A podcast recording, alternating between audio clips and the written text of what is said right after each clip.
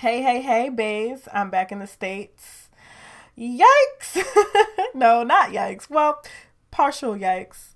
Um, but I am happy to be in my own bed. Um, as many folks know, I was in Trinidad for mm, 18 days and then I was in Panama for one day. Now I'm back in Chicago and still experiencing a bit of culture shock, but I'm happy to be in my regular recording space in the crib, in my room, just feeling the vibes, carrying the Caribbean energy with me still. So, you know, sit back and relax. We're about to drop this intro and get into the show. Yeah, we're gonna have a cute little show today. We have a cute show every Wednesday, right? Yeah. All right, let's get into it. Welcome to a little juju podcast. Hey. All you need is a little juju. All you need is a little juju. All you need is a little juju. All you need all you need. All you need is a little juju. All you need is a little juju. All you need is a little juju, a little juju, a little juju. A little juju is the way. It's how I start my day. Camphor, no say. Camphor, no say. And I'll never, never get played. I'll take your photos to the grave. But that ain't even my thing. I just stay at the crossroads, pray. I just pour a little honey from a babe to make them stay. Cause I hate when Baileys, but I manifest a little with my Baileys. I'm my ancestors' baby, so I give them everything that they gave me.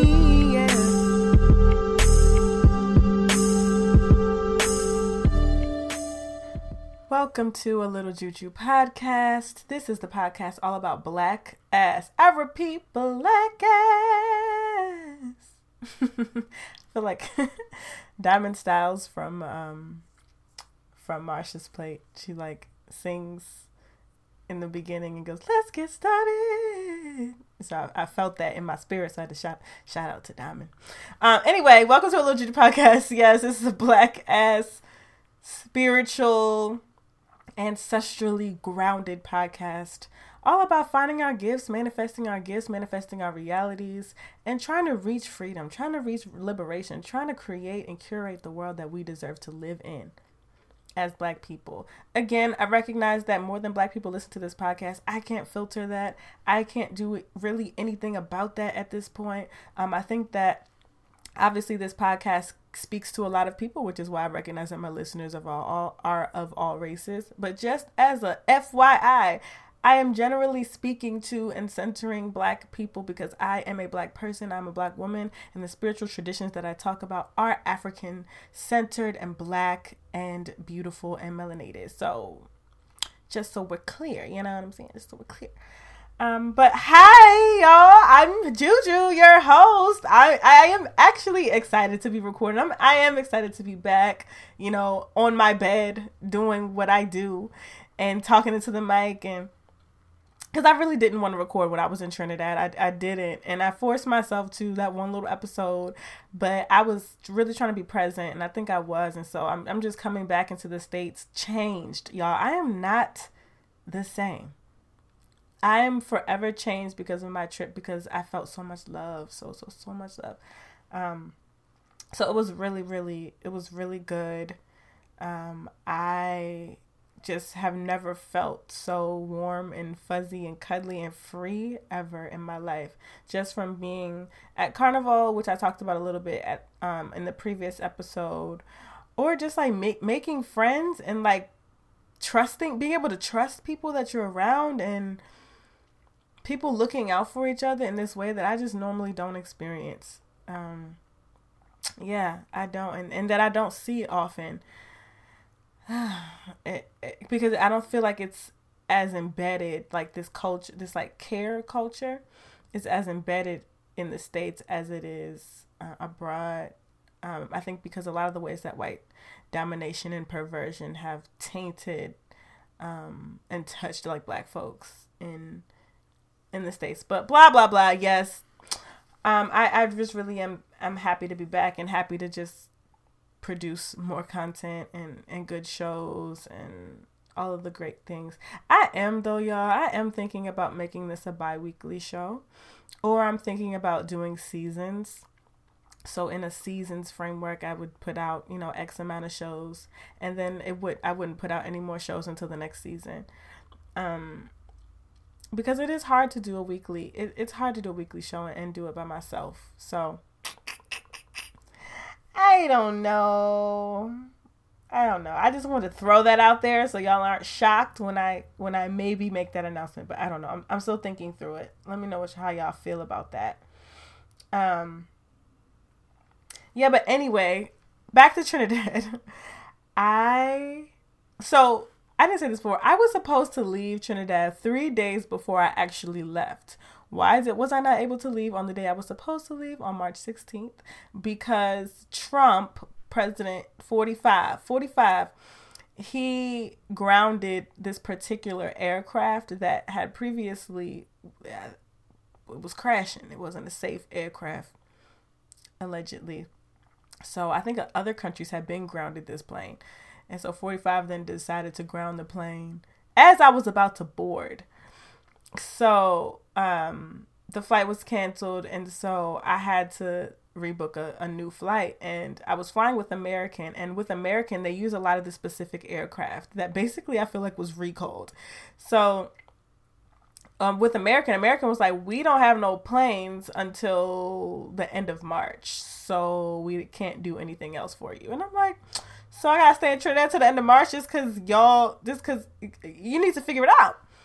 I ended up going with a different airline, um, even though I would have stayed in Trinidad to the end of March. Let's be very clear, but I start my readings officially, you know, tomorrow. Um, I record on Sundays, so I start my readings tomorrow, Monday, and so I'm like, I can't stay in Trinidad. Like, I can't, I don't feel like reaching out to all those people, telling them to download WhatsApp or some other app so we can communicate while I'm abroad. I just feel like that was doing too much. And I felt like I was being a little bit selfish trying to stay that long. Like, I just needed to enjoy, take my trip the, the days that I got, come home and, and hit the ground running so that's what I did. I had to buy a whole new flight. So then I had to go to Panama. I bought a flight through Copa Airlines because it was like the most affordable. Um, I did get reimbursed for my American flight. Just yeah. So with Copa Airlines, I had to fly from Trinidad to Panama. I had a 12 hour layover in Panama, so I got a hotel, and then I would be in Chicago. So during the 12 hour, uh, well, during the waiting for the flight to Panama, I met someone um, I made a friend. I made two friends, two black women. And they were so sweet and nice, and they were like, "We're gonna party in Panama. You want to come with us?" I'm like, "Bet." I got a hotel. Y'all want to get ready in the in the hotel because they didn't get one. We're like, "Bet." So I met them. They came to the hotel. Like we're just vibing. Like we just been friends forever. We go out party. I didn't like Panama that much though. The vibe was weird.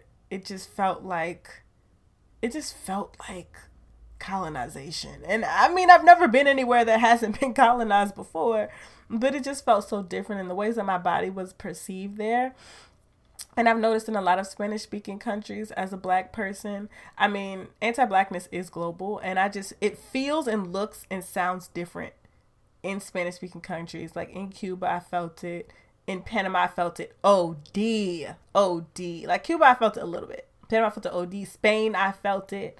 Um, like I was propositioned for sex. Like you're just automatically viewed as someone who like wants to have sex.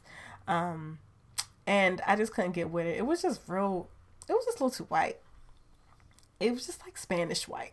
and I I didn't love it. So I had fun because of who I was with, but I never really need to go to Panama again. But let me just say actually, no, let me not say that maybe if I met some Afro Panamanians and maybe if I went to places that I felt more comfortable, which I didn't know where those places were, I was only there for a layover, it would have been a different experience. But I I wasn't feeling I wasn't feeling the vibe at all. Um, but it was cool.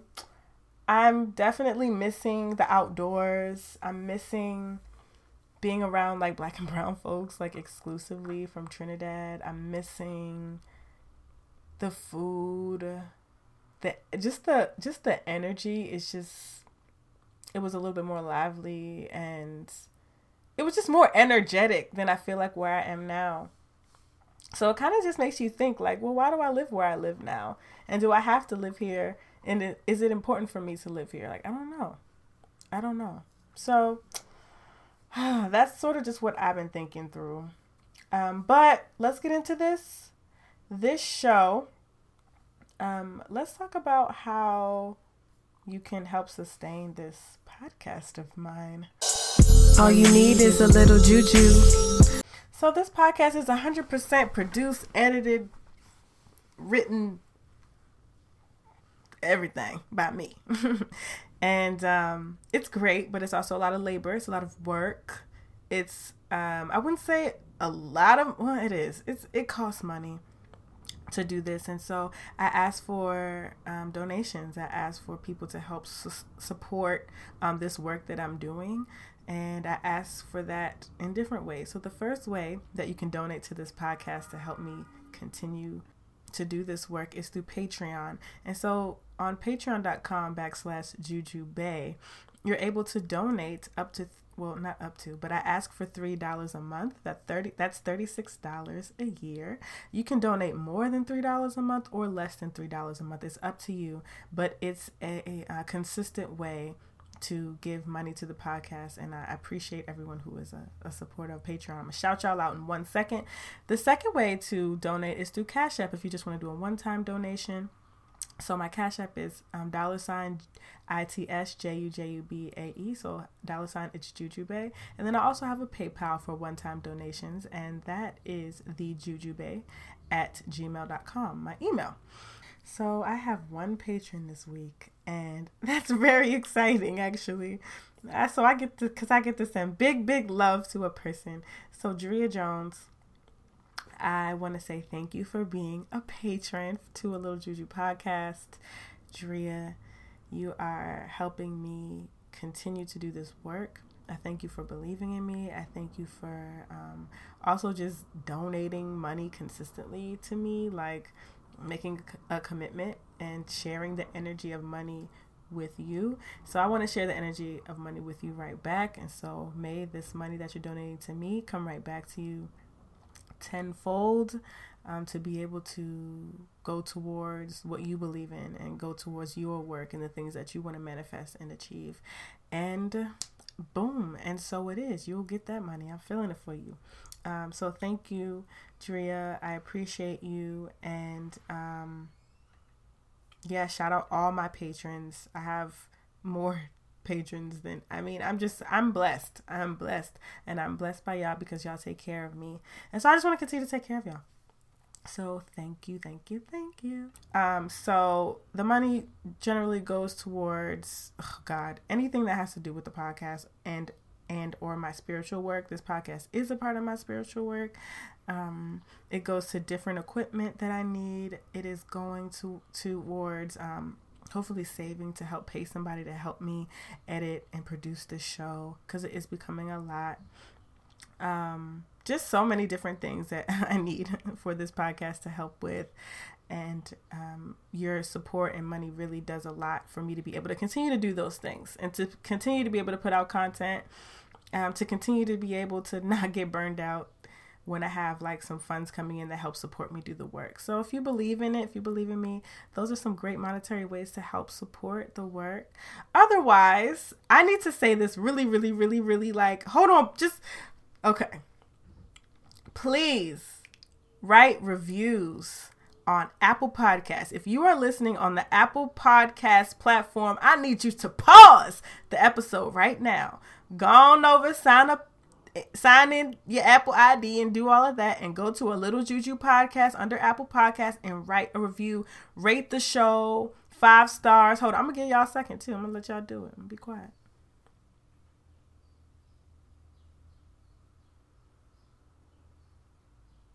Okay, so you've had enough time to go and write your review. You all always send me really, really lovely um, messages in my email and really, really lovely DMs about how you love the show, how your ancestors love the show.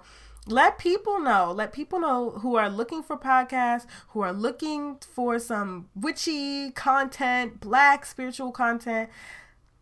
Um, and so write a review, please. That would be really, really helpful for me. And that is a, a, another way to help uh, support me in this work that's not monetary. It's just writing a review. Five star ratings only, please. And um, yeah, I also have a book donation list. all of these things will be in the show notes, so don't worry. But those are the ways that you can help sustain this work. Tell people about me, tell people about the podcast, book a reading with me. I am a medium, I am a diviner.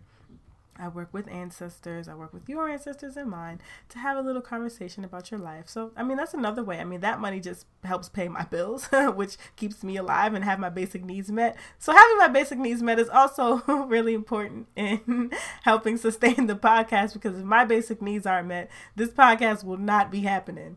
So, um, if you support the work, I, I really encourage you to just um, help me, help you, help each other, help the world, help the ancestors help the Juju gospel be spread um, by rating and subscribing and donating or whatever it is that you feel led in your heart to do. So I thank you. And let's move on with the show. Let's go to our segment of Heal Yourself. And I'm excited about this Heal Yourself today. All you need is a little juju. So, Heal Yourself is the segment where uh, we talk about juju related tips and tricks to better heal ourselves holistically.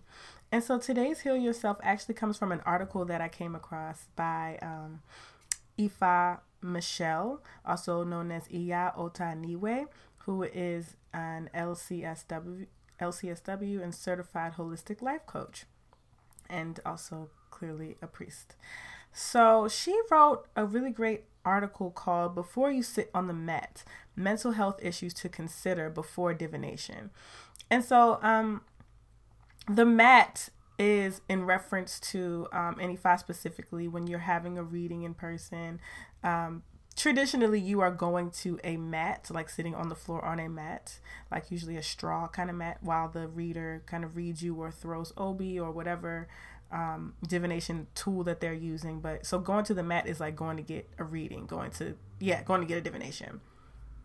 I'm going to consult spirit through, you know, a medium or a middle person to do that work. So this it was a really good article because she kind of broke down like the importance of not relying solely on spiritual work to get yourself completely right. Like it works in tandem with doing the other work that you're supposed to do, which I believe I've talked about on here. Um, like last episode, I talked about the calabash. So, like, the bottom of the calabash is the physical realm. The top of the calabash, the calabash is a plant, by the way, it looks like a coconut. The bottom is the physical realm. The top of the calabash is the spiritual realm. So, if you crack them in half, you don't have a full calabash and we want a full we want a full plant we want a full fruit we want a full calabash and so that means to have a full calabash that we have to do the physical work we have to make sure that we are doing the things that are needed um, to get our lives together. And on top of that, if we are not grounded spiritually, we're not going to be able to go super far.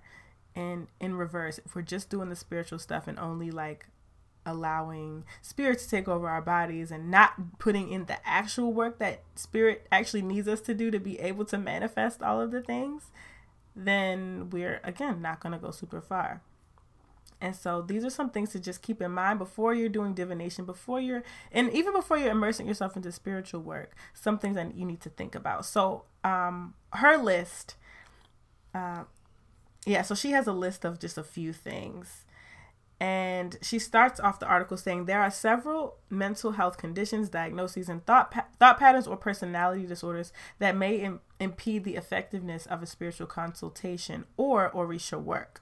Divination and spiritual support will provide insight and clarity, but may not be able to solely and successfully assist individuals who persistently present with um, behaviors or conditions listed below.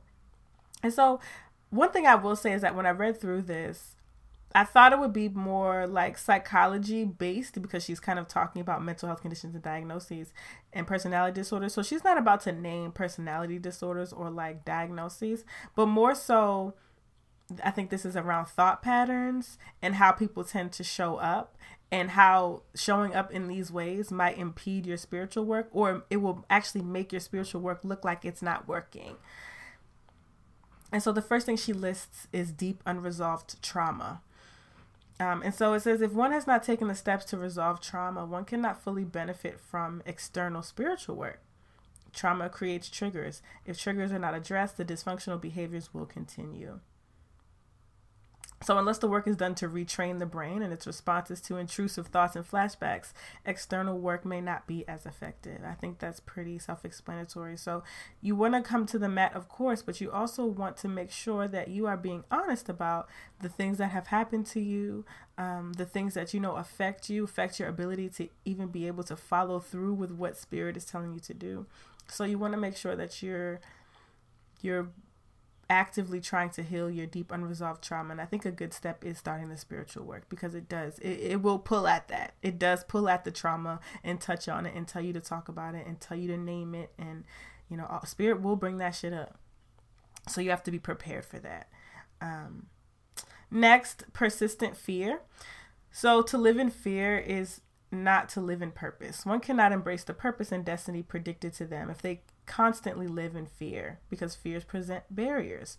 No ebo, which is um, a sacrifice, no ebo will be completely beneficial if the individual seeking assistance is not able to release the patterns of fear as well as explore underlying factors. So I've said before, I think it's okay to have fear. We are humans. We there's a lot of shit to be fearful of, but what I always say is that we have to move with the fear. We can't allow the fear to stop us from reaching our goals, dreams, desires, etc. So, persistent fears, if we're allowing it to block us, we're not going to be able to go through with the sacrifices that we need to make to be able to do the work that we need to do and walk in alignment with our destinies. So, before coming to the mat, make sure that you're you're coming if you're coming with fear, that's okay, but bring fear with you so that you can do what you need to do to live better. The next she has on the list is trust issues. So what she says here is trust issues. Distrust is generally rooted in a lack oh, distrust is generally rooted in a lack of trust of self. Without trust of self, it is impossible to trust others, much less a higher power. These are individuals who consistently question the motives of godparents, don't follow through on the ebo, so like what spirit is saying that needs to happen, the prescription, the sacrifice, and Ile Hop, which is basically joining a bunch of different spiritual houses um, because of distrust. So, uh, with that, with those trust issues, makes it difficult to be consistent in your practices, to be consistent in your spiritual community and follow through on your commitments. Because when you're doing divination, you're getting the prescription, you are making a commitment to yourself to like wanting to better your circumstance. You're making a commitment to your ancestors. You're making a commitment to your spirits, and you're making a commitment to like your spiritual community if you are in an Ile or in a house. And so those deep seated trust issues really having to parse through where those come from because this, you know, many ATRs, African traditional religions, and spiritual practices are about community. They are deeply, deeply centered in community. Community is important it is necessary to be able to do this work. It is necessary to be able to heal. It is it is necessary. Our people are necessary. This is not journeys that we take alone, even though we all have unique destinies. So trust issues really will get in the way of you you know, seeking spiritual work and the spiritual work's effectiveness. So, next on the list, we have difficulty engaging with others. So, social anxiety and awkwardness make it difficult for some to be a part of community are a part of a community group or Ile. And these folks may present as uh, inconsistent and maybe and may seem to lack commitment uh, when in reality they may just be overwhelmed by people and people interaction. So I feel like difficulty engaging with others. This is a good point for people who have spiritual houses or people who are part of spiritual communities to and priests and and babalaos and iyas and, and whatever mambos to keep in mind with your own godchildren um, and with own with other people who are trying to learn from you. And I mean, even I guess for me, um, as a diviner, recognizing that some people have social anxiety, so that they might not be so forthcoming in in letting me know things that are going on in their life. Um, which in my case makes the divination easier when they kind of are talking about things that they're trying to work through but keeping in mind like everyone is not is coming to this at different points and people also have social anxiety and it's difficult to to interact and engage and talk about these like really difficult things that often come up in divination. So I feel like that was a good one for people who are doing the work as as elders to keep in mind. Next, we have challenges accepting responsibility or relinquishing control. So these are typically folks who experience issues surrounding control and are unable to relinquish it. They desire help, but then want to determine how the help must look and where it comes from. They experience difficulty embracing a concept of divine timing, and then I'll also ask, or like, or divinity at all. So there's a lot of people who are trying to figure out their spiritual practices. I also think that relinquishing control is a real ass thing that a lot of people struggle with, whether you know it or not. And it's really difficult, even for me, to sometimes accept responsibility for the things that have happened in my life for some of those things. Um, because i think it's so much easier to to blame external forces and to blame the universe and blame our parents and blame it. And, and some of them do need to be blamed. Let's be very clear. But also we have ourselves to blame sometimes. And so we have to take responsibilities to where we have messed up. And you know when you when you're coming to the mat you're saying that you you're accepting responsibility but some people have difficulty doing that and they don't want to surrender control or they don't understand why is spirit telling me i got to take nine spiritual baths? You know with with hyssop and ruin and and angelica root and rose petals. Like i don't want to do that. I want to i want you to make sure that i get this new job. I didn't come about that other stuff. And people people do that a lot and so, if you have control issues and relinquishing control, you need to really take a deep breath and breathe that in and exhale that right out before you come to the mat. Because a lot of this work is about you taking responsibility and allowing spirit to work. Let spirit do the work. You can't tell spirit how to work because spirit gonna work how spirit works. Okay, a couple more. Oh, actually, just one more. Right. Okay, so this is the last one. So the last point that she makes is those who rely on the God outside of themselves. Mm. Those who rely on the God outside of themselves. So she states if one is unable to connect with the God within, it may present obstacles throughout their spiritual journey. The work with the Creator, the Supreme, the Divine, whatever you want to call them, and external forces is increasingly effective when it, it is able to match the divine power within Belief in such will ultimately connect both powers and create movement and evolution. And I also want to add to that expansion. So, those who rely on the God outside of themselves, meaning we all have divinity and we are all made from the limbs of a creator of a supreme, of a power, of an energy, whatever you want to call it. We are all made from that, that created the stars and the moon and the trees and the land and the world and the waters. Like, how beautiful is that? We are a part of that. And so that that means that all those beautiful external things that we see within nature also live within us. And so you have the power within yourself to create your reality and to manifest your reality. Like you have to believe that. You have to believe that there is a God that is you that can that is a creator that is a that can that can also manifest that can also have a life that you deserve and that you don't actually have to look anywhere else but inside first. I mean, you look to your community, you look to your elders, you know, that's not in spirit. That's not what I mean. But you have to believe that you deserve and can create the life that you dream and want because you can. Otherwise, that's going to make it difficult to follow through um, on on the work.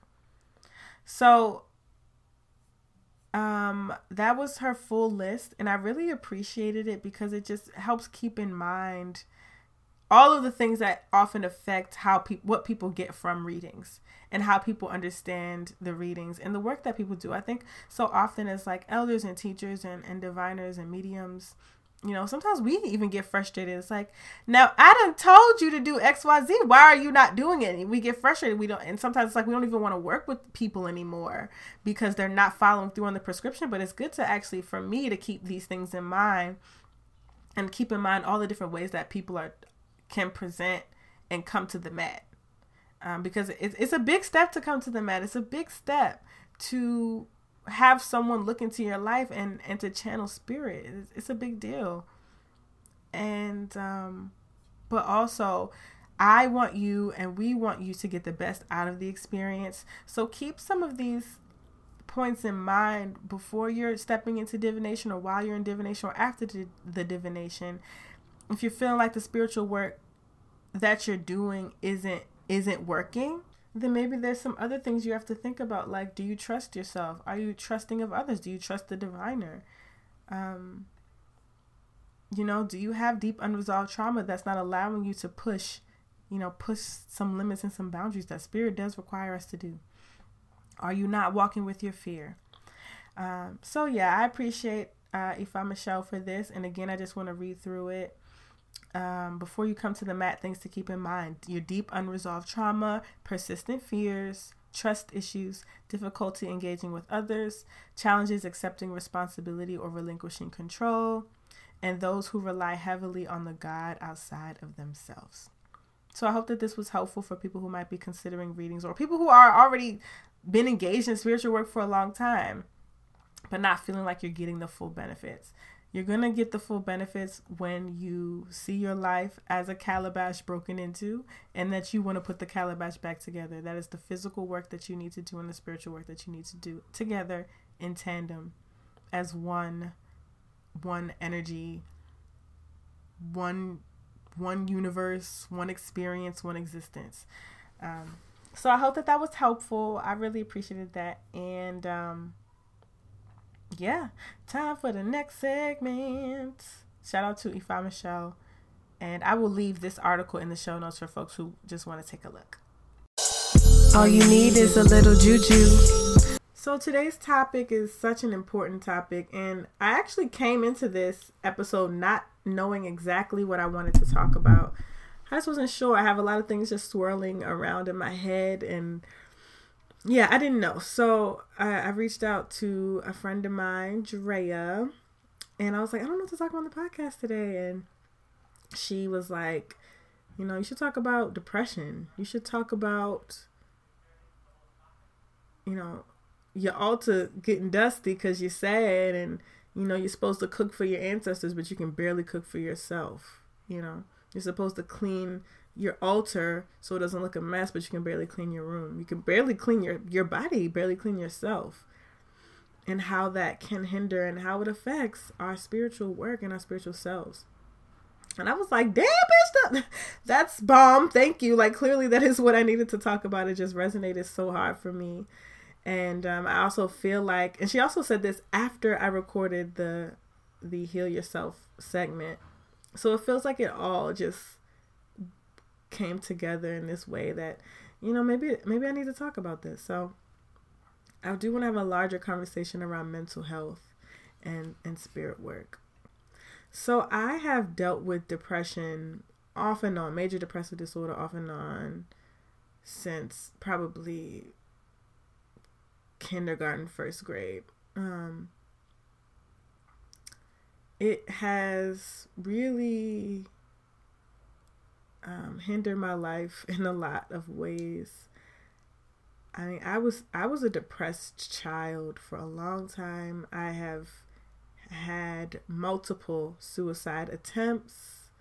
Um, I'm sorry if this is a lot. Trigger warning. I am gonna get get into it. Um, uh, multiple suicide attempts, self harm, all of that. And I've been doing self harm for a really long time, like since I was young. Like before I saw it on TV or knew people were doing it, I would just hurt myself. And so I feel like I go so hard in this spiritual work and go so hard for ancestors and, and, and altar work and divinations and all of that because I, it has saved me.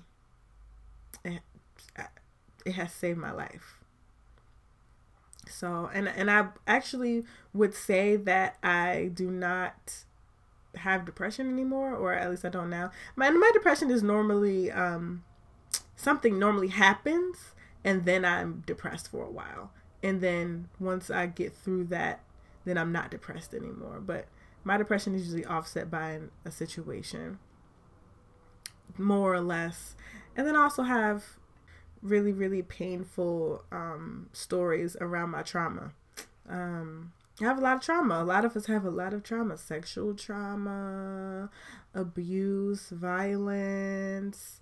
Um, I was robbed in a very traumatic way in college. Um, yeah, just, and I think suicide attempts are traumatic in their own way. And so I, I feel like this work is what has grounded me, and this work is what has made me realize that, like we were talking about earlier, like having a God within myself has made me realize that I actually am loved. It has made me realize that the universe does not work against me, but for me, and that I have just worked against it. I have worked against love. I have not accepted love in my life. I did not believe that I was worthy of love. And so these are all things that I still have to grapple with and work through and cry about and heal from. But my ancestors make it possible for me to do that. And so that's why I offer like the the spiritual work to y'all so much and like the altar work so much because like I said, I feel like a walking testimony. Yeah, I feel like a walking testimony because I wouldn't be here. I, I truly believe that I would not be here if it was not for me settling in to the spiritual work that I'm supposed to be doing. And if it wasn't for me building my altar.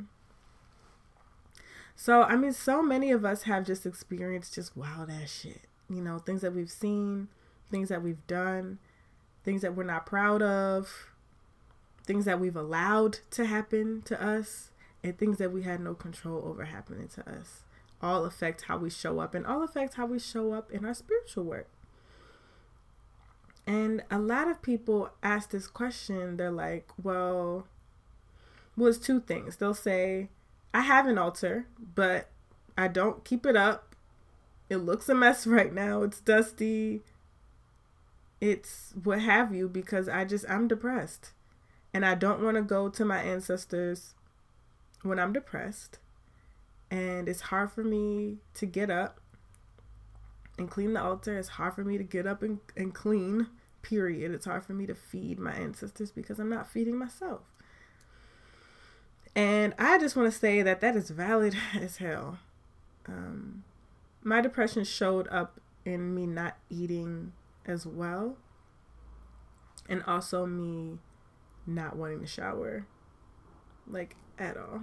Um, well, it manifested in different ways, but that was one way. And so I understand that. And I also didn't have an altar during one of my phases of deep depression. I did have an altar. I wouldn't even say it was deep depression. My depression looked different after I built my altar. Like it didn't. Even if I experienced like depressive symptoms now, they do not feel the same. And I don't believe that I'm unworthy and I don't believe so maybe it's just not depression. Maybe I think I just experienced sadness. Now I do experience deep sadness but not depression. But I just want to say like I understand like having an altar and then you are going through um, your period of depression or whatever mental health um, issue that you might be dealing with. Um, and so it makes it hard to remain consistent in your spiritual work because it's hard to remain consistent in anything because you're just trying to get by and that's real. Um, I think that you should not feel though ashamed to go to your people because I'll hear folks say like, "I can't feed them because I'm not feeding myself." Okay, that's cool. Well, if you ever eat a little snack, you can always put a little snack there. If you ever do feel like you need to get your head out of like, or like getting something, like getting out of the dark cloud that you're in, you can walk right on over to your altar and like put your mind like I know when I was depressed, like I just needed my mind to be on other things for a while.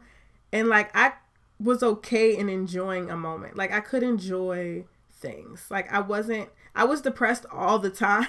I was depressed. And I got used to it because I've been depressed my whole life. So it was a norm. Um so I got used to it. So I was able to go out and still enjoy myself. I mean when I come home I'm still gonna go back to old I'm I'm still gonna feel like shit. But like I can kind of feel like shit and enjoy myself, or like I can kind of feel like shit and go to a talk or or something like that. Um, or talk on the phone and like enjoy myself. So if you're one of those people who are depressed and look for distractions, specifically if you look for distractions that are negative, like for me, I also found distractions in alcohol. I found distractions in weed, hella in weed. Weed is was like my shit. Weed is my shit now, but different relationship. Um, I recommend letting your ancestors be the distraction, letting cleaning your altar be what you're doing for the day that's not like in your in your dark cloud bubble. And two, like you don't have to feel ashamed for going to your people when you are not in a good mood. You do not have to be in a good mood to go to your altar. You do not have to be in a good mood to build an altar. You do not have you can be depressed. You can come as you are truly, not in the ways that people so often told us in church to come as we are, but they actually really didn't want us to come as we were. No, you can actually go to your altar as you are. That is sad, depressed, unshowered, irritable, you can go there. In my moments of, of depression or, or even just deep sadness, and I just want to sulk, I go sulk right with my ancestors. I grabbed a little pillow because all I wanted to do was lay down. I grabbed a pillow and a comforter and laid down just right in front of my altar and cried.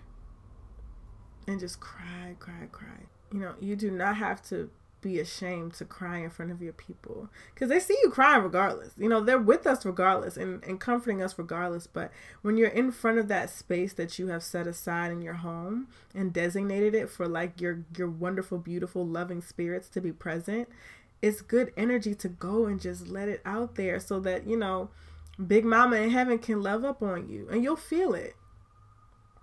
You know that your that your papa gonna help you get through it because in those moments of, of deep feeling, like when we are depressed or in what or whatever mental health thing we're experiencing, it's because we're feeling shit hella deep. And so going to your altar when you're actually in a space of feeling shit hella deep will help you feel the goodness that they're trying to show you. Will help you feel the love, hopefully, that they're trying to show you. Or if anything, it'll just help you get it out and cry. Like sleep in front of your altar if you can if you have a space for that. Um, but don't feel like you need to be ashamed because of how you feel. Our ancestors accept us for how we come. So, but you have, but the thing is that, is that you have to go to them. You have to ask for help. So ask them to help you, guide you through this process of healing. Help to unearth and heal some of the traumas, lead you to the people that you need to be led to cut off the people that you don't need to be with. Cut off the things that you might be allowing to continue to harm you and hurt you and hurt your heart and hurt your spirit. And ask your ancestors to help bring you out of those you know those those emotions and those feelings. In tandem with doing the physical work in tandem with therapy if you need to do that in tandem with um, some exercise helps people, or just like moving for endorphins. You know, in tandem with that, they're here to support you and they will guide you through and to the people, places, and things that you need to be around in order to best heal yourself. But don't be ashamed because you have you're dealing with mental health stuff and you also want to build a relationship with your ancestors no reason to you build you can still build your altar you can still if any I just I just want to say that because so many people have reached out to me around not wanting to build their altar or not taking care of their ancestors, so they took their ancestor altar down because they weren't able to to uh, take care of it, which makes sense. That does make sense. I feel like if your spirit is guiding you to take your altar down, I mean, I guess you follow. I mean, you follow that. You follow your spirit, but you can also have an altar and be a sad bitch, and that's okay and use that as a tool. Your ancestor altar is a tool, a healing tool, and a love tool. So use it. Your people love you to death. Oh my God, they love you so much. And I don't know, just don't be ashamed. Go to them when you need to cry and heal. Take your spiritual baths do the work that you need to do, but don't feel like your ancestors don't see you and are tr- and are not trying to love on you through the process. You are deserving of love and you have love. Whether you feel it or not, you have it. So believe that you have it first. Like that's our first step is like believing that we are worthy of living a better life and we deserve to live a better life and that the universe again is not working against us. Cuz it's not. It's not. We are a part of it. We are a part of it.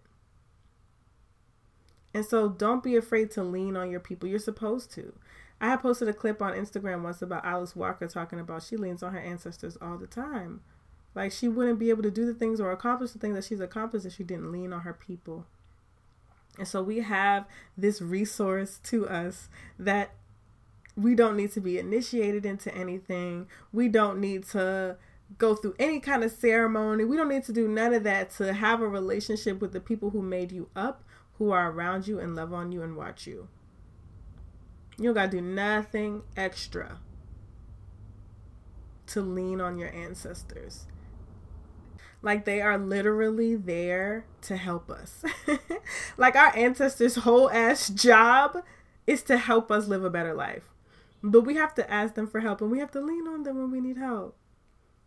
But know that they understand. They understand if you're not eating how can you feed them? Most importantly, they're concerned around why you're not eating. Before you feed them, they want their baby to eat.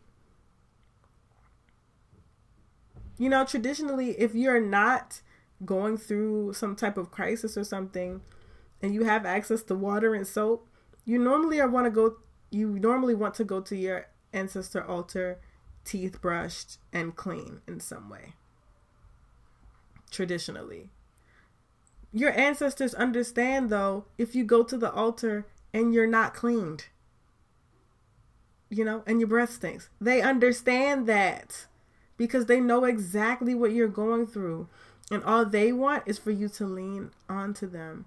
They want you to cry. Y'all don't know how many times I have cried at my altar. Y'all don't know how many times I have broken down to this day not because of my depression, mostly because of my anxiety, which is like damn near debilitating half the time. This altar work is what keeps me together. It, it, it is what keeps me together. If I did not have it, I don't know what I would do. It has been such a, a powerful, powerful tool. And for the most part, I mean, after you build it, it's free. You know, it's not it's just some deep healing that happens when you're at your altar that just will not happen and cannot happen in other spaces. That lineage healing is some of the deepest,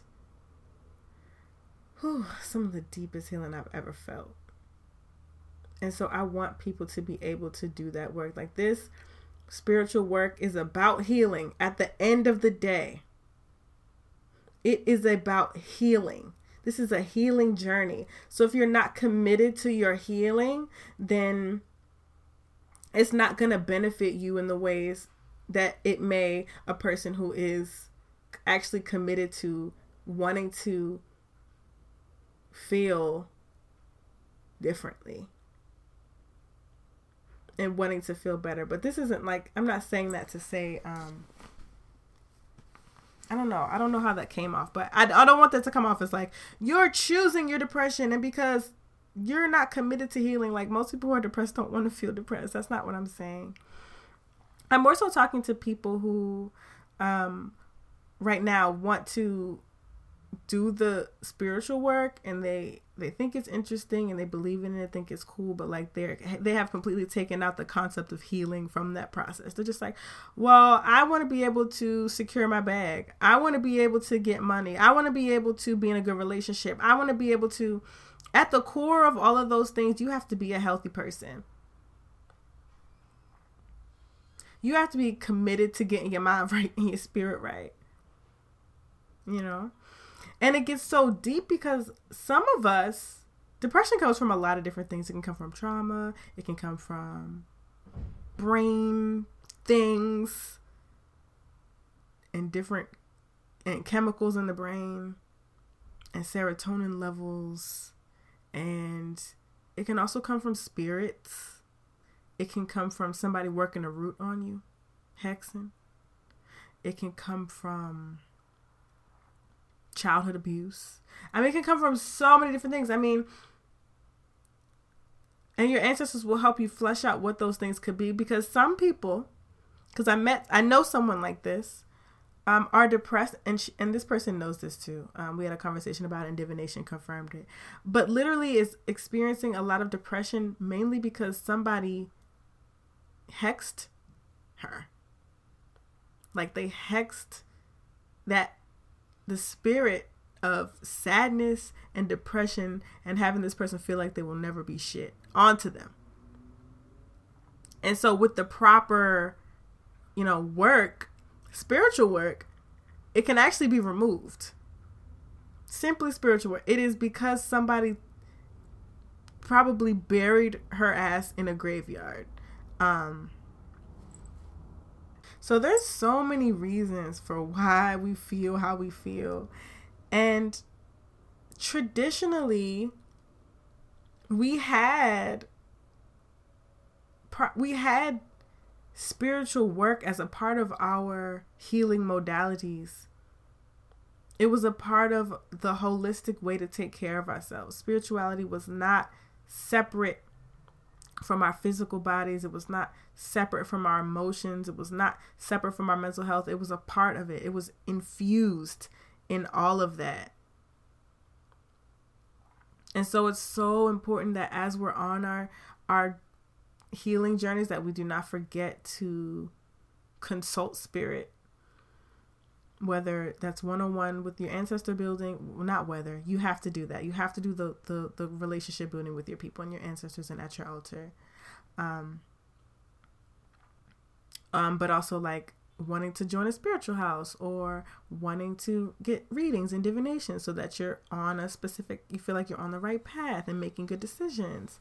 Um because that is how i mean that is in our dna like people like it, it's in our dna to be inherently spiritual people.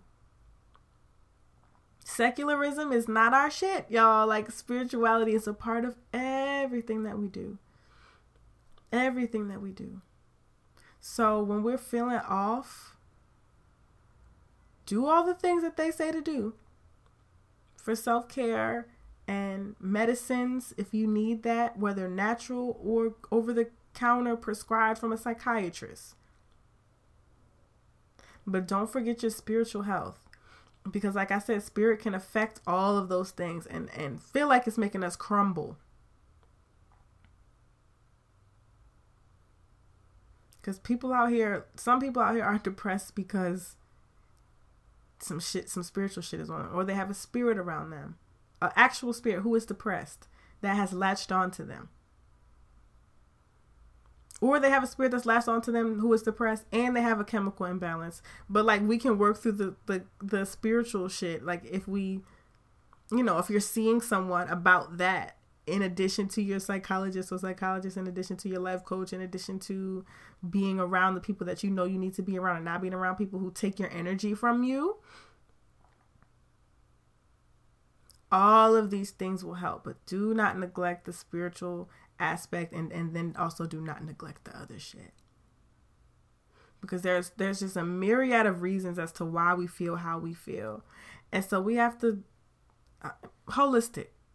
We have to be holistic in the process in our healing processes.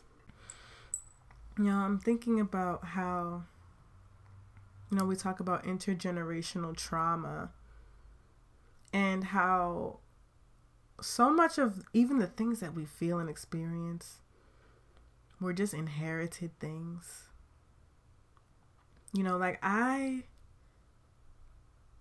like how was a child using myself as an example depressed um, how was a child depressed since kindergarten you know like some of those things obviously were from experiences that I had as a child, as a young child, that I don't even cognitively remember, but had to do with sexual violence. I don't cognitively remember, but I know that they happened. Like I don't remember in my like I can go to this memory and like pull that, but like I know what happened to me at the same time. Some people call it infant memory. I, I mostly have called it visions and then confirmation via divination. So, but, but besides those things that I didn't cognitively remember at kindergarten, why else could I have been depressed? You know, and I think of the depression and the anxiety. Ooh, my anxiety is bad, y'all. Whew, Lord. Um, that shit was inherited.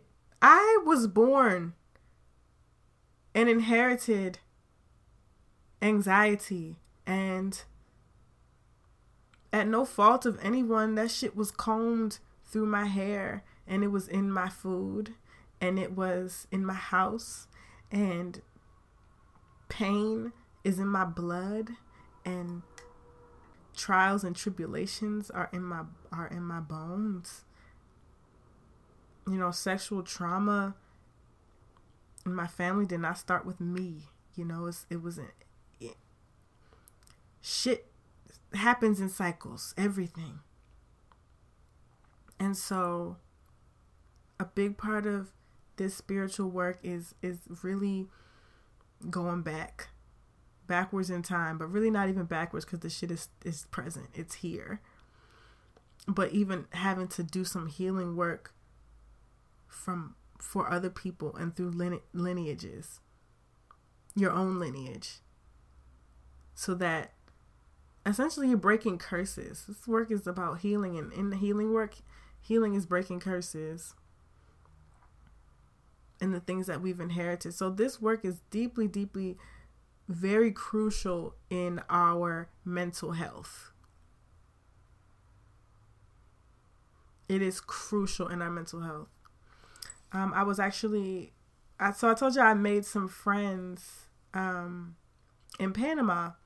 Well, in Trinidad, they were coming from Trinidad going to Panama, and they had the twelve hour layover like I have. And um, one of the women that I met, she is in a doctoral program in LA, and I can't. Ooh, I'm like opening my phone because I want to find. She's a psychologist. She's studying psychology. Oh, the the title of what she's getting her degree in is a doctorate of community liberation, eco psychology, which centers indigenous medicine and which is like a more holistic approach to understanding psychology and healing. Of course, um, I think the school is called Pacifica. It's in LA. Of course, that's some LA shit. I don't know where else that kind of class would be. It's definitely some LA shit. But I was like, wow, like there's a whole ass doctoral program around healing and including indigenous medicines and also spirit. And you could get a degree in it? I was like, whoa, huh? Okay, of course. Also, of course, I, that's who I would like link with. um, a black woman doing that work on my way to Panama from Trinidad. But she was saying, I was telling her that I'm a diviner and I use different divination methods to consult with spirit. And she was like, Yeah, I um in class we talk about divination and we talk you know in psychology you're talking about different types of modalities. There's tons of different modalities meaning there's tons of different ways to go about your healing process that people have laid out and done research on.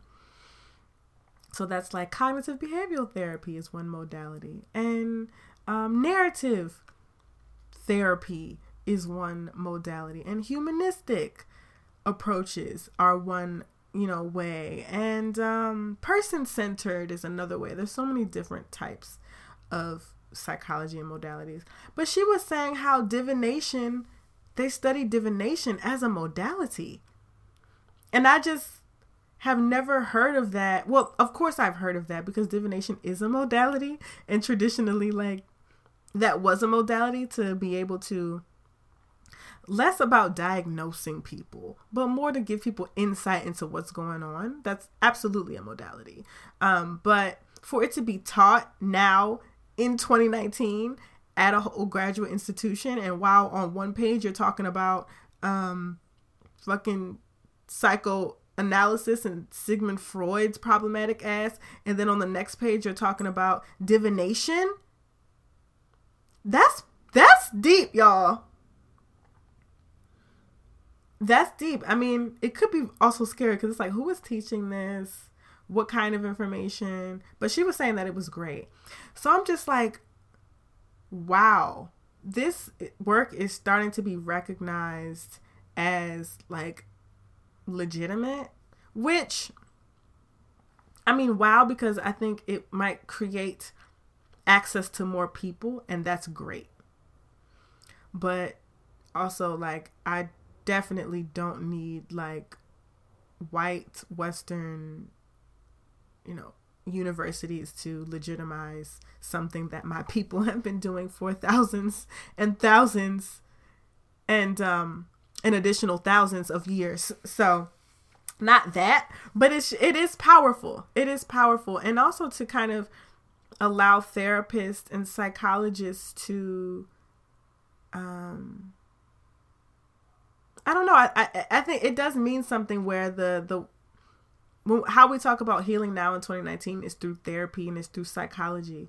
And so if we are trying to reinforce and and embody this resurgence of African traditional religions and ways of even looking at life, it is a big deal that the primary healing modality that people go to, which is psychology, is starting to at least even if it's just in like hippie town LA, University Pacifica, um, embody and embrace something that our people have been doing.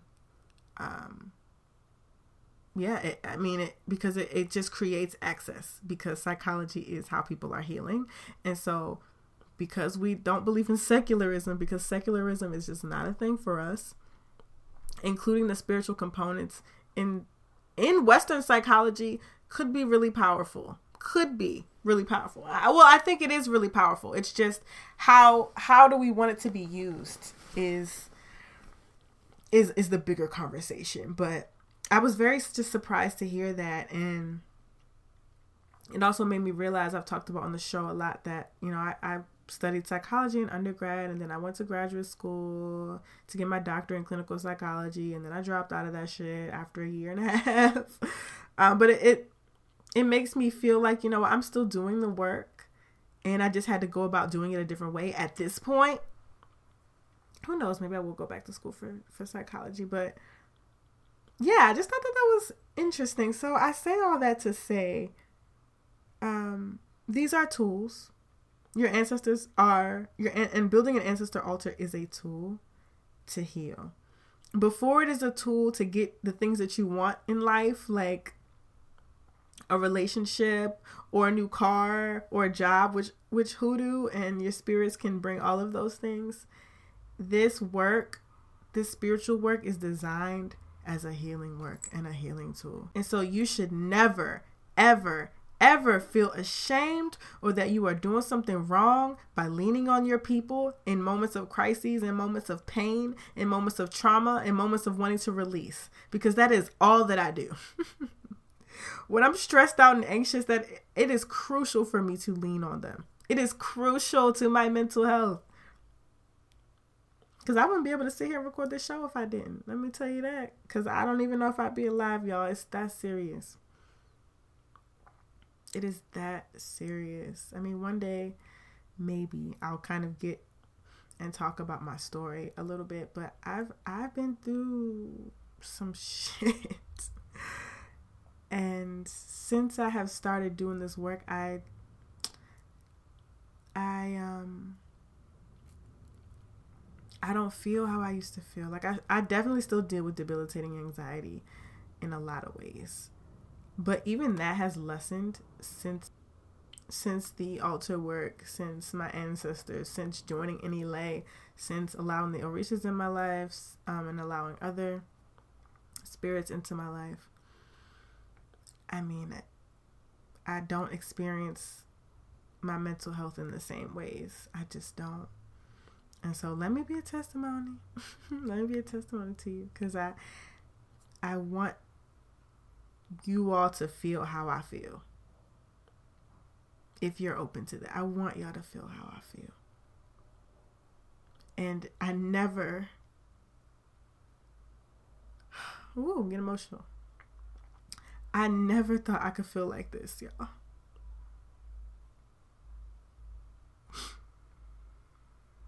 I never thought that I could wake up and not feel a sense of dread and pain and agony and just wishing that I was dead. I just never thought that I could live a life and not feel like that.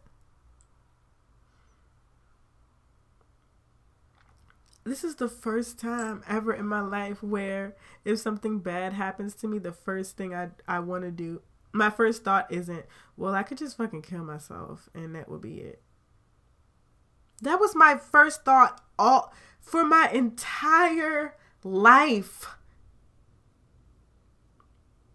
If anything was wrong, if anything happened, the first thing I was going to do was think about my suicide letter, write it out, and think about how I wanted to go.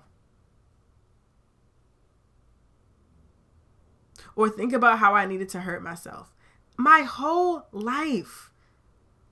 Now, when something quote unquote bad happens or annoying or unfortunate, that first of all, that's not even a thought.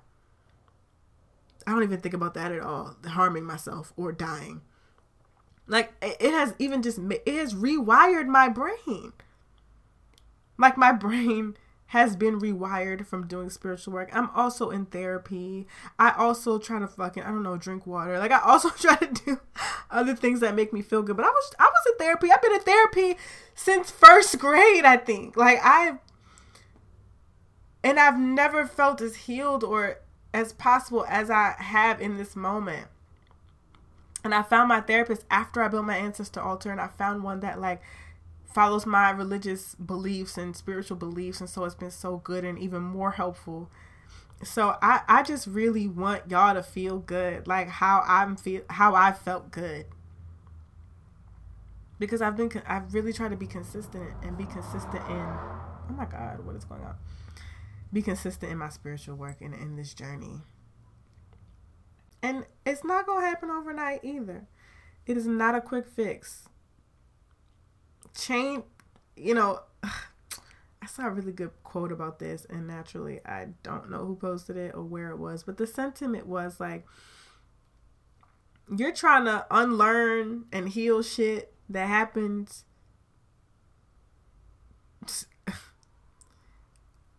a long time ago before you were born that happened to your grandmother that happened to your great great grandmother that happened to your grandfather that happened to your lineage that happened during chattel slavery that happened before chattel slavery. Like you are trying to heal all of them parts.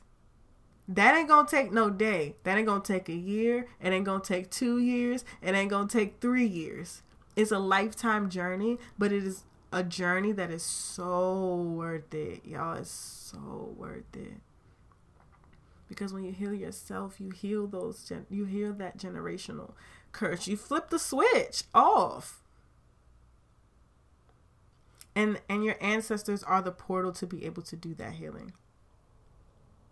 They are the source that will help you heal and in turn heal them. So they are ready they're ready and they're just waiting for you to lean. It's not going to happen in a day. It's not going to happen in a couple days. You have to be patient with yourself. You have to be patient with yourself. You are trying to heal hundreds of years and thousands of years of pain. But the but the healing is so powerful. You'll feel it. Trust. Trust me, y'all. You will feel it. Be patient with yourself on the journey though. And do all the things that you gotta do so you can be one whole calabash.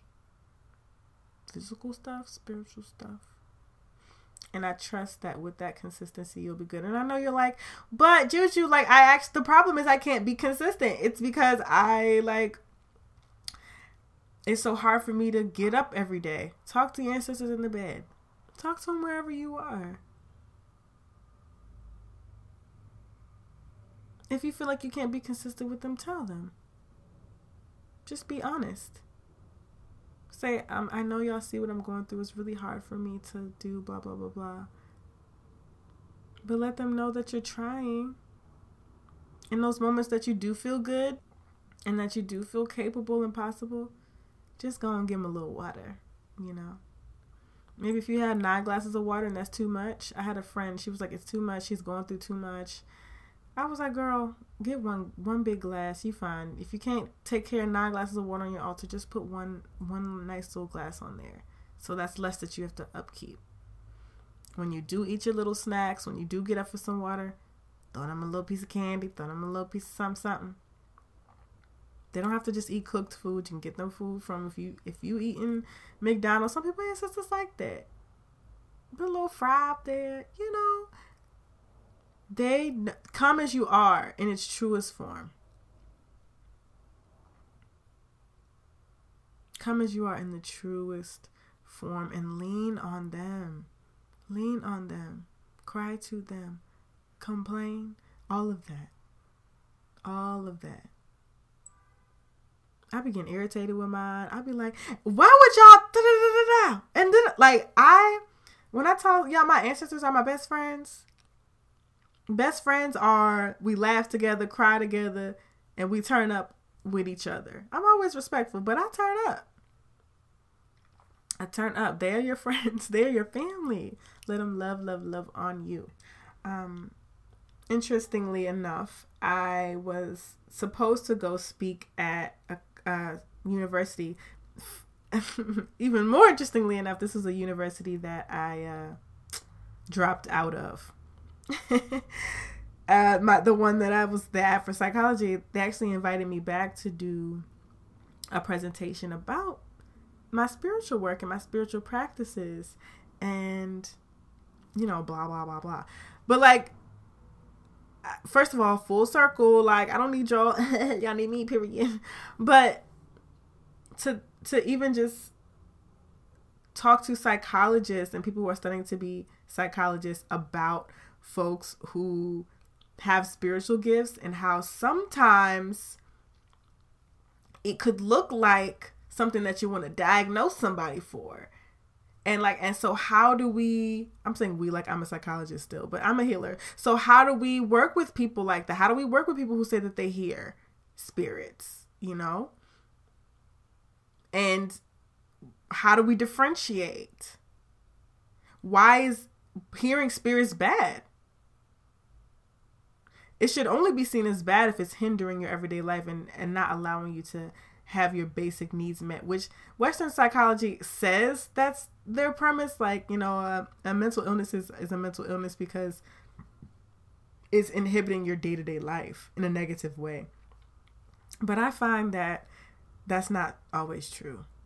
It's not always about inhibiting your day to day life. Um, it's just the world around us have not has not been set up or curated for people who are experiencing sadness to feel that.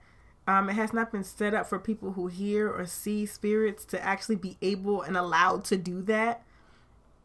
Um, and I think I've talked about this before. Just lots of people not having the tools spiritually to be able to deal with their stuff, and so it manifests into mental health stuff. When really, this person probably just needed an elder and access to that and a community that supported that and to be able to talk to their parents about it or to be able to like say the things that they see or be able to like interpret their dreams but we don't live in a, a society that cultivates that ex- exploration and so we feel like trash you know we feel like yeah we feel like something's wrong with us and shit sometimes shit do be wrong shit be wrong with us for sure I'm not one of those people that think that mental health, you know, illnesses or whatever are made up. I don't think that. They're not made up. We're dealing with heavy shit every day. And impacts of heavy shit is real. And some of this stuff is being conflated. And I feel like it's healers' jobs to help do some of that extraction of is this being conflated for something else? do you need a reading or do you you know and so just the fact that I was like invited to come talk about this means that there is a movement. The ancestors are moving and they're doing the work that we need to be able to get us together. to get us together. They're like, okay, y'all not coming to us no more. Okay, well, therapy is great. Let's infiltrate the therapist. Like y'all, like my old school really invited me, a whole ass witch, and that's what they know. That's why they invited me to be able to talk to people who are studying as doctors and and therapists on how to treat people who might be showing up um, with certain gifts, actually or even just people who are showing up who are very religious, but in this standpoint, you know, people who trust spirit, people who follow that and follow the advice of divination and ain't gonna do nothing without divination, i.e., me. I'm one of those people. Um, so yeah, I just these these spiritual work is was placed here for us to use, but we have to use it and we can't run from it we can't um you can't well you can be fearful of it but you gotta the fear ain't got nothing to do with the work that you have to do it don't fear ain't got nothing to do with the action that you have to take. We all have a responsibility for our own healing. And that means that we have to use all the resources that we have. And I'm just always pushing for the spiritual one because I feel like that's the one that always gets left out. But we, we have to use it all, or we're not going to be able to do the things that we need and want. And we're going to continue to create our own blockages, or um, as my godfather says, which I don't love this phrase because what's wrong with being a witch? But like the witches within, meaning ain't nobody hexing you, ain't nobody cursing you, ain't nobody doing nothing to you. You actually just have witches within you know, or maybe what people would call demons. Like, ain't no witch doing nothing to you. You're the witch. Don't be the witch. If we're gonna use that little phrase, I again, I don't love that because ain't nothing wrong being a witch within. I'm a witch within, but in the negative context of how people often use witch. So, um, yeah, I just I'm I'm so glad that Drea told me to talk about that. Regardless of what you are dealing with, regardless of what you are suffering with, Spirit sees you and wants you to lean. But you have to call on them and you have to ask them you have to be open. But so many of us, when we're in these moments of deep feeling, feel what they're trying to say, communicate with them. When you have a moment to be able to get up and just say thank you to them, just say thank you. Say it from in your bed. Cry to them. Let them know what you need and figure out what you need to do to be able to get to that next place. Reaching out to loved ones, reaching out, and I know that was hard for me because I didn't think I had any loved ones. I I ain't had no loved ones. You know, I did, but you know, in depression, yeah, and my manifested as like nobody loves me at all, which is why I wanted to die all the time because I was like, ain't no point living if I'm not loved. What the what is the point of life? I, what's the point if I'm to walk in this life and not be loved by anyone? But that was a lie that I told myself and believed because of things that have happened to me and the ways I perceived other people's relationships. I thought that's how mine was supposed to look and just all this stuff that some things I had to take responsibility for. Some things ar- around obviously experiences that I've had, I can't take responsibility for them. Other people have to take responsibility to things that they've done to me. But then I have to take responsibility. But I always am responsible for my healing. I'm always responsible for that. And I'm the only person responsible for that. And I mean your ancestors, because that's their job to help us. So let them do their job, please. Don't be ashamed. You are you, and you are beautiful and wonderful, and you have the capacity to live the life that you want to live. Tell yourself that. Like, tell yourself that right now. I have the capacity to live the life that I want to live. And so then we just got to figure out how. How do we get there? But we have to start with you believing that you do. Because you do. And again, it's not going to be easy and it's not going to take a day. And it's not easy. and more tears will probably be shed in situations that you don't understand why they're happening happening but it was a process of rewiring that I had to experience and that I'm still experiencing to be able to be where I am now to where the first thing that when something terrible happens to me is not wanting to kill myself. You know, a deep, deep process that had to happen. And so I just wish you all blessings on that journey and how I don't know, how we can be gentler with ourselves. But do not beat yourself up over being too depressed to, to talk to your people. Please, y'all. Please take again, they take you as you are. But you got to go to them in honesty and in truth and in transparency. that's it. That's all they ask. Again, shout out to Drea. I appreciate you for this episode. I didn't even know I needed to talk about this, but I did. And so I hope that um, something was helpful from this and that for the folks who have told me the variations of some of the things that I've named around not feeling like you're enough for your spirits, you're absolutely enough. Because remember, when you say you're not enough, you're saying your people ain't enough. And baby, do you know our history? Psst, more than enough. More than enough. Capable as hell. Possible as hell. Resilient as fuck. Present. A God within. You are all of those things. You are all of those things. If ain't nobody told you in a long time, can't t- say nobody told you now because I'm telling you. Um, and I'm not just saying it. I'm saying it because I mean it and because I care and because I need you. I need you. I really do. We need each other. This is a communal work. So we all we all are in this together. This is never just about one person's healing. My healing is your healing, which is another person's healing, which is your cousin's healing, which is your mama's healing. We are connected. And I'm trying to go far with my people. And I'm not trying to get I'm not trying to be fast and be alone. I'm trying to go with my people and go far. What's the thing? If you want to go fast, go alone. If you want to go far, go with others. I'm trying to go far.